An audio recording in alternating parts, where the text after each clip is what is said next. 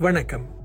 தனியார் வாகனங்கள் இனியும் சாலை வரியை காட்சிக்கு வைக்க தேவையில்லை என்ற அறிவிப்பை தொடர்ந்து எழுந்துள்ள சில கேள்விகளுக்கு போக்குவரத்து அமைச்சர் விளக்கம் அளித்துள்ளார். குறிப்பாக வாகன ஓட்டிகள் இலக்க இயல் வடிவிலான சாலை வரியை காட்டாவிட்டாலும் அவர்களுக்கு அபராதம் எதுவும் விதிக்கப்படாது என ஆந்தனி லோக் சொன்னார்.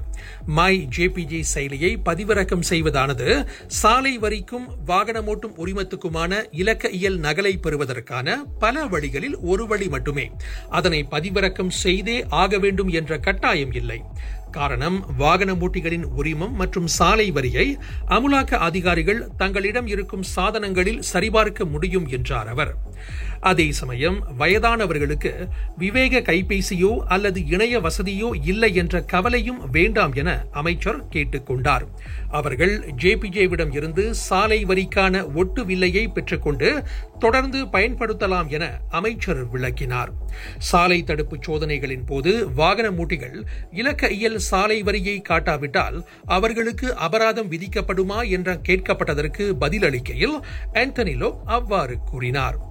அரசாங்கத்தின் அறிவிப்பு வெளியான கையோடு ஏராளமானோர் மை ஜேபிஜே செயலியை நாடியதை அடுத்து பலராலும் அதனை பயன்படுத்த முடியாமல் போனதையும் தாம் அறிவதாக அவர் கூறினார்.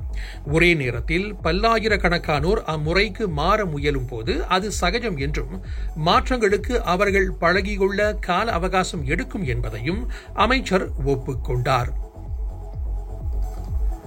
மக்கள் மத்தியில் பிரதமரின் செல்வாக்கு அறுபத்தி எட்டு விழுக்காடாக இருப்பது மிரடேகா சென்டர் ஆய்வில் தெரிய வந்திருக்கின்றது. டத்துஸ்ரீ அன்வார் இப்ராஹிமின் தலைமைத்துவத்தில் தாங்கள் திருப்தி கொண்டிருப்பதாக அவர்கள் கூறியிருக்கின்றனர். இனவாரியாக பார்க்கும்போது ஆக அதிகமாக இந்தியர்களின் ஆதரவை பிரதமர் பெற்றுள்ளார். ஆய்வில் பங்கேற்ற இந்திய சமூகத்தினரில் தொன்னூற்றோரு விழுக்காட்டினர் பிரதமரின் தலைமைத்துவத்தை ஆதரித்திருக்கின்றனர்.